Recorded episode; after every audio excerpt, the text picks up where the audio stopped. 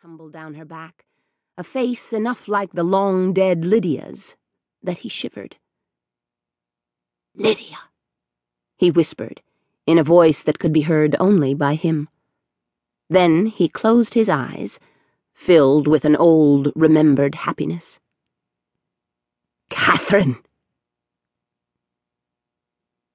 The church my grandmother goes to is immense. It has red sandstone block walls, turrets, an organ as big as a subway car, and a gallery that curves round and round into the roof shadows. I'd come to California to spend Christmas with my grandmother because she'd written and invited me to be with her while my mom and dad were in Europe. She'd love to have me, she'd said, and they'd probably thought it would be wonderful for me to get away from home, away from Chicago and all its heartache. Dr. West might even have suggested it. A change would be the best thing for her, she would have said. She was probably right. So here I was. It was my first day, and although it wasn't Sunday, I'd come to the church with Grandma because she volunteers in the office, and she refused to leave me alone. She said she'd read in the paper about a 14 year old girl being raped while she was home from school, sick and that had happened in Alhambra, just a few miles down the freeway. Nothing on earth was going to persuade her that at 17 I knew all about not opening doors to strangers, which in my case would mean every single person here in Pasadena. That could be her real reason. But perhaps she didn't want to leave me alone in case I started thinking bad and sad and desperate thoughts. And she could be right about that. So she was in the office with three other volunteers, typing the church bulletin on the church's new iMac.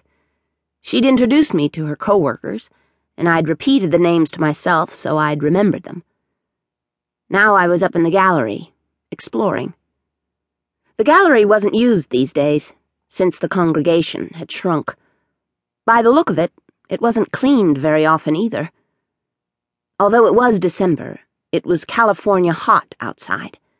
Sun shafted through the big, round stained glass window, making red and blue ribbons across the dusty pews and floor. Way down below, I could see the pulpit, where Dr. John Miller, the pastor, would preach on Sunday. The church had the hollow emptiness that immense open buildings have, and there was a smell of old books and mildew and some sort of sweetness. Not incense, because I'm fairly sure Methodists don't ever use incense. I was standing, looking down, fighting a sneeze, when a soft voice spoke right next to me. Catherine! I gave a startled yelp and jumped sideways. Hey! I spun around. I'd thought I was alone, and I was.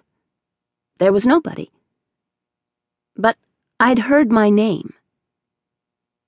Who's there? My voice was wobbly.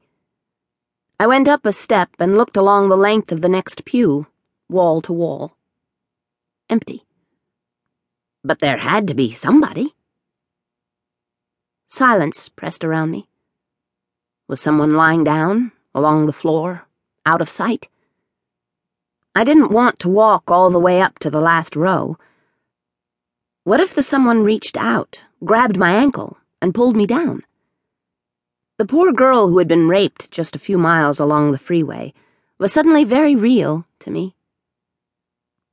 This isn't funny, you know, I said in a shaky voice. It's bad manners to scare people. Only silence. In a rush now, I started toward the stairs that led back down to the vestibule below and I was telling myself, You only imagined it, Catherine. But I knew I hadn't. And I was remembering how, after Kirsty died, I dreamed about her and thought I'd heard her voice whispering, Help me, help me. The way she had that night. And it had been so real. As real as this. The thought made me feel worse was I going wacky again?